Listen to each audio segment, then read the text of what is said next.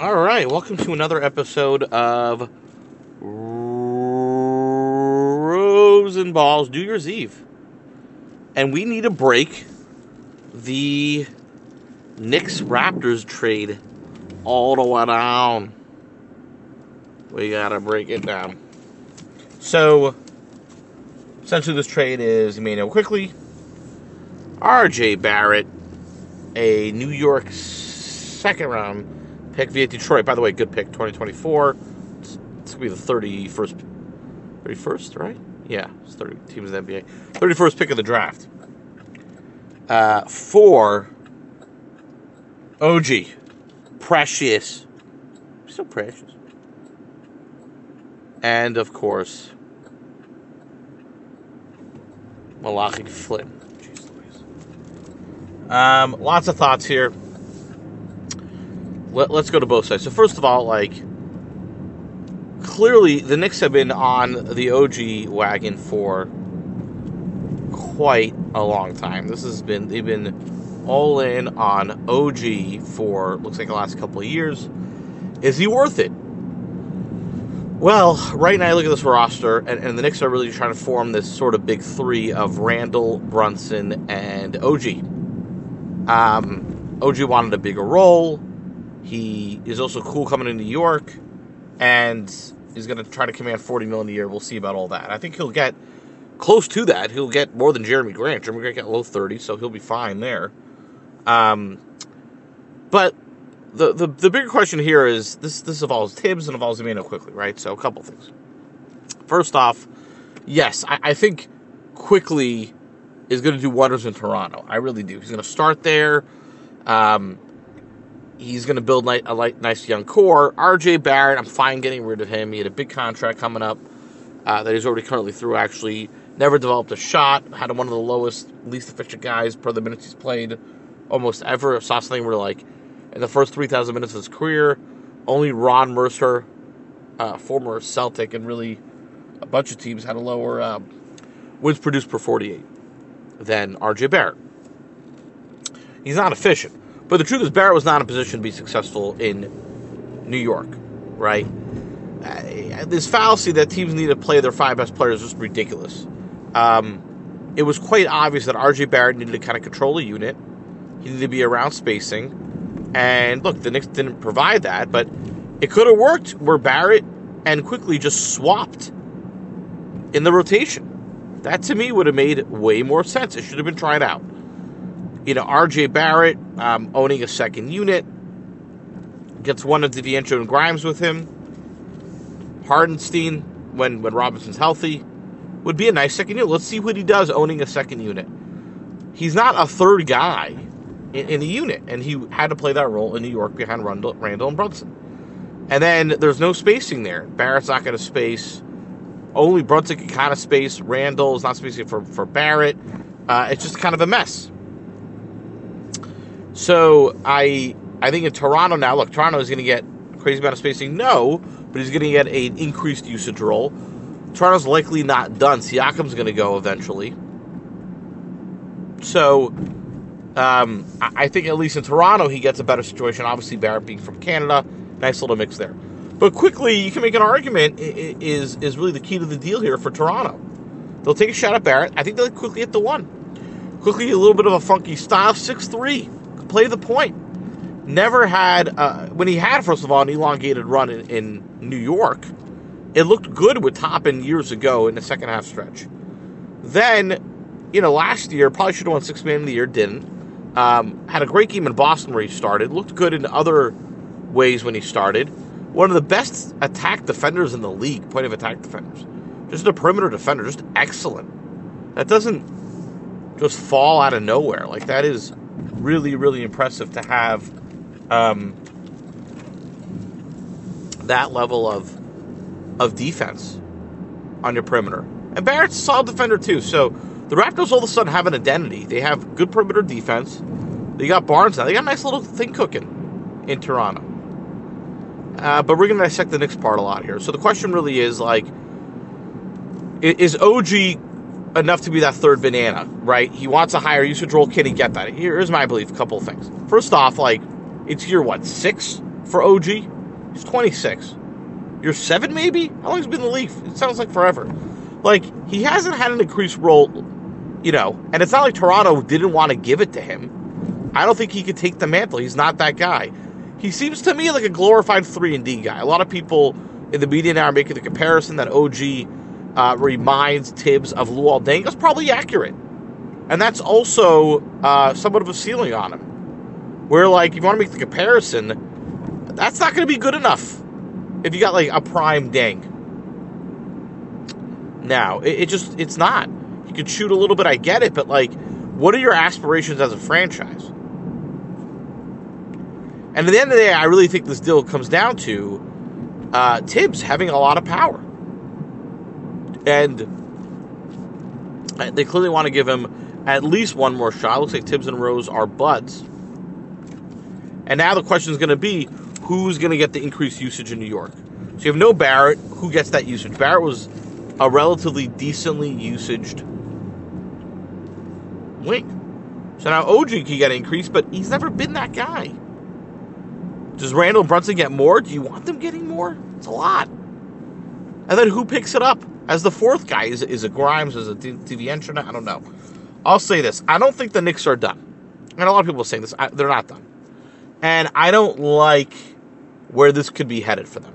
I'm to tell you what I would do for them.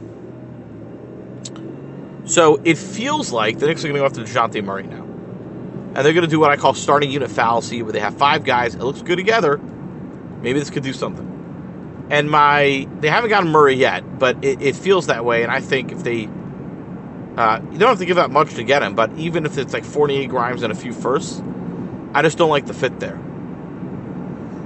If I'm New York, I also wouldn't have been done, but it wouldn't be Murray I go after, it'd be Malcolm Brogdon. I think if they could basically swap Barrett and Quickley for Anunoby and Brogdon, that's a big win. I like that a lot. Less risky.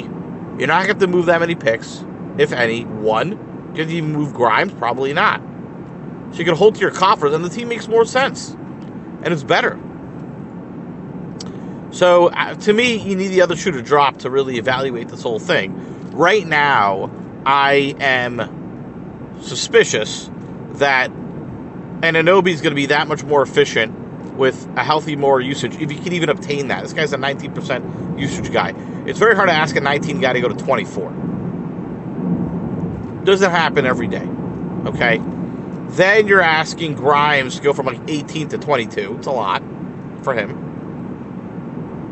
Everybody almost has to go up 10%. And I think you're going to get hurt somewhere along the lines there.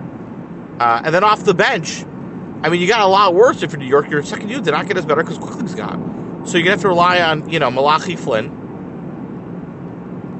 One of Grimes and DiVincenzo to start, which is fine. And Precious, and that's your email rotation. Robinson being hurt really, really put a damper on things. Totally get it. Not their fault. Fine. Totally not their fault. No one's blaming them. But to suggest that, um, you know, because someone's hurt, we got to almost double down here is a little uh, iffy for me. I don't, you know, I don't love that. Could they got a Drummond as a stopgap at center for cheap? Plumlee would have worked. Yeah, now now this is uh, a very uh, curious unit. So so how is everything going to break down now? Well, okay. So first off, here's my prediction of the starting lineup. You're basically going to have Hartenstein, Randle, OG, probably still DiVincenzo and Brunson. And here's the other benefit too. Randle should feast in this new unit. He now has three spacers around him in a conference that doesn't have a lot of bigs. I know Detroit wanted to go double big, right? Finally got their own win, by the way. We got to talk about that. But Randle will feast. He'll feast on many teams that in the past could easily swamp him, double him, um, now, you know, he operates in space. A lot of good things can happen. So I think Randle's the winner. And I think you can make an argument that the whole shtick of this deal, getting more spacing, getting more defense, now relieves Randle big time because now OG could really cover threes and fours. You could relieve Randle some. Randle's the winner. And I think for this deal to be a winner, Randle has to kind of jump to that next level. He's got to be like a top 20 talent. And he might end up being that way in this deal. I know it sounds crazy. He's got to give you some big nights in this trade to make it worthwhile. So that's the Randle angle uh, in this. Brunson will look good. Brunson always looks good. For me, the things I'm nervous about, though, is the bench. So you're going to rely on Randle, Brunson, um, you know, still 30 plus minutes, all that jazz, great. But, you know, could Grimes step up there? Malachi Flynn, really? And then Precious becomes a huge part of this deal. He's a nice solid big. Is he a rim runner? Is he a shot blocker? A little bit of both. I, I, I don't know his advanced stats offhand. Um, I don't know if he's giving you what Mitchell Robinson was, right? So, all in all, here's my only fear with the Knicks is I, it doesn't move the needle yet, right? So, level set this. There's a big sort of mess in the conference right now between four, five, and six. You're going to have probably Miami, New York, and Cleveland fighting for the four seed. Okay, I don't think Orlando keeps it up. I don't think Indiana is going to jump back in there. That's going to be your four, five, six. Right. So, are did you really, you know, get ahead of any of those teams? Now, Miami you might just put as a wash. They don't care as much as maybe Cleveland and New York does to fight for four. So I could see them like, you know, kind of losing it. And the truth is, they have been playing a lot of guys injured, right? You know, Butler's been out of the lineup here and there. Um, so I, I don't, I, and I think that continues. I don't think they're going to risk, you know, playing Butler excess minutes or anything like that. I think they're going to make their nice little Miami Heat playoff run. That's what they're hoping for. So if you're fighting against Cleveland, you might say, okay, well, we, we knocked off Cleveland last year. Well, hold your horses. While Garland and Mitchell have been out, the Cavs have been playing well. They recently had a nice win in Dallas. Uh, Okoro White, Isaac Okoro rather, has been playing better. And, you know, without even Mobley in the lineup, now Dean Wade's been shooting better. Max Strus has been a good pickup. So it's not a cakewalk to get the four. So does this deal move the needle and let them get the four? I, I don't know if it does. But let's say it does. They need to improve on last year. Last year they were a second round team and they lost to the Heat in what, five games? So now the question is if you get the four seed this time around and you win, um, you're going to face Boston around two. Aish. Can you be competitive against Boston? To move the needle, you really need to progress from what you did last year. And I think your goal should be to at least make it a competitive second round or get lucky. And definitely get that four seed. Now, until they get, it's almost like they're waiting for Mitchell, right? Because, like, they're like, oh, the, the Knicks are waiting for a superstar deal. Yeah, so is every team in the NBA. And you don't want to force it. Like, Dejounte Murray is not a superstar. Um, there's a few of them. That's why they're called superstars. But if you feel like Mitchell is really the guy, the Cavs are obviously not going to move him at the deadline they might not move him till draft day. And the only way they're going to move him is probably if they got knocked out of round one again. Now, look, I don't know what Cleveland wants, but I would assume they want some of those picks back. So, luckily for the Knicks, they have all of those picks, which is huge. I would have thought Barrett would be a guy you want to build, but, but here nor there. So, if you're the Knicks, I would hold out for Mitchell a little bit. Doesn't mean you got to keep everybody, but you could have your cake you needed to. You could move Fournier and a late pick, get yourselves Malcolm Brogdon. And then if you do that, you got a killer uh, eight man playoff rotation. Brogdon, again, you're moving Anunoby. You're getting Anunoby and Brogdon for Quickley and Barrett. That's a solid upgrade in both spots. And, he, and Knicks fans are going to cry. He's, what are you talking about? Quickley was better than Brogdon last year, blah, blah, blah. I get it. But Brogdon comes with a reputation that Quickley didn't. Call for what it is. But, you know, Quickley didn't close enough lineups. And I think Thibs would close with Brogdon. So if you have a closing lineup of Hartenstein, you know, now if he had Robinson back, great. Hartenstein, Randle, uh, OG, Brogdon, Brunson. That's a hell of a close, and that could threaten Boston. I don't know if you win the series, but you're more competitive, and you're definitely more competitive in round one. The Knicks kill us. The Knicks' biggest thing this past season, this current season, has been winning those end of the first, beginning of the second quarters, and end of the third, beginning of the fourth quarters. Their bench, they've been outscoring teams like crazy there, and a lot of that is Quickley. The plus minus tells you that that difference.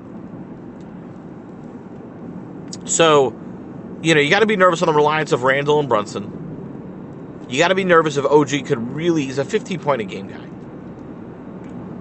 Can he give you 20, 25 more often than not? Right? Will Grimes increase his offensive role? I don't know. It's it's a little thin. Just in terms of slots, you basically traded two really good rotation pieces. Call Bear for what he is. He's a good rotation piece for one good one, and I don't. And that's a big sacrifice when the, when the one coming back isn't really solving all all ails. I, again, I'm assuming it's a Dejounte Murray trade. It might not happen. Personally, you go for Zach LaVine and Drummond. I also don't like it because the contract's not good with Levine. Really not a Thibs guy. Doesn't defend. We all know this. He's a turnover machine, like a pastry chef. That would only make sense if you got Drummond in the deal. So he could replace what Mitchell Robinson did. If you really need the season. But what it feels like to me, it, eh, the one benefit, I'll say this, the one other benefit is the timeline works. Okay, so one of the reasons why OG is good is this core will last a while. You're going to have basically guys in their mid late 20s. Randle's like 29. He's the elder statesman. OG's 26. Brunson's in that range too. So they're all the same age. Great. So you can have a team that's like a second round team and you hope to hit somewhere. That, that, you know, that's fine. Honestly, it is. Um, I I suspect a Murray deal happens. I think they're only going to ask for Grimes 48 and like two first, maybe three. The Knicks will oblige, and that's going to be your ball game. And if you got Murray, I, I think yeah, you beat Cleveland again, but you're kind of pigeonholing yourselves to that team. Where without him, you're not pigeonholing yourselves. The Knicks are going to have a five week run until the deadline, so we'll see what happens at the deadline. Maybe a new player becomes available. Who knows? Um, but the way this stuff typically works is there's enough teams that are still flirting that have guys that might be available at draft night. Right? That's my thing. So, like Atlanta, you know, the the the chickens came to roost, if you will, on Murray. So he's already available. But like, look at New Orleans. They lose in round one. Like, what's going on with Zion and Ingram there? And they could definitely lose in round one. Um, Golden State's kind of a mess. So I I do think there might be someone else or others available that could, you know, wait till draft night to make your big, big move. Do a small move like, like Brogdon, have eat it too. It's a hell of a team you get Brogdon. Hell of a team. And, you know, lots of fun stuff could be in that eventual Celtics series if that's what happens. And get yourself more competitive don't go crazy. Don't go crazy yet. Um, or else you're going to be in second round purgatory. Maybe, hey, look, I get it. Maybe they want him. They haven't been in the playoffs in a while. All in all, it's a deal the Knicks had to do. Again, the shoe, the final shoe hasn't dropped yet. We're going to evaluate this in two weeks. Overall scores, I'm going to give the, the Raptors an A and the Knicks a B minus on this one. It's more on Thibs because he didn't play his cards right with Quick. Quick was good. They gave up on him two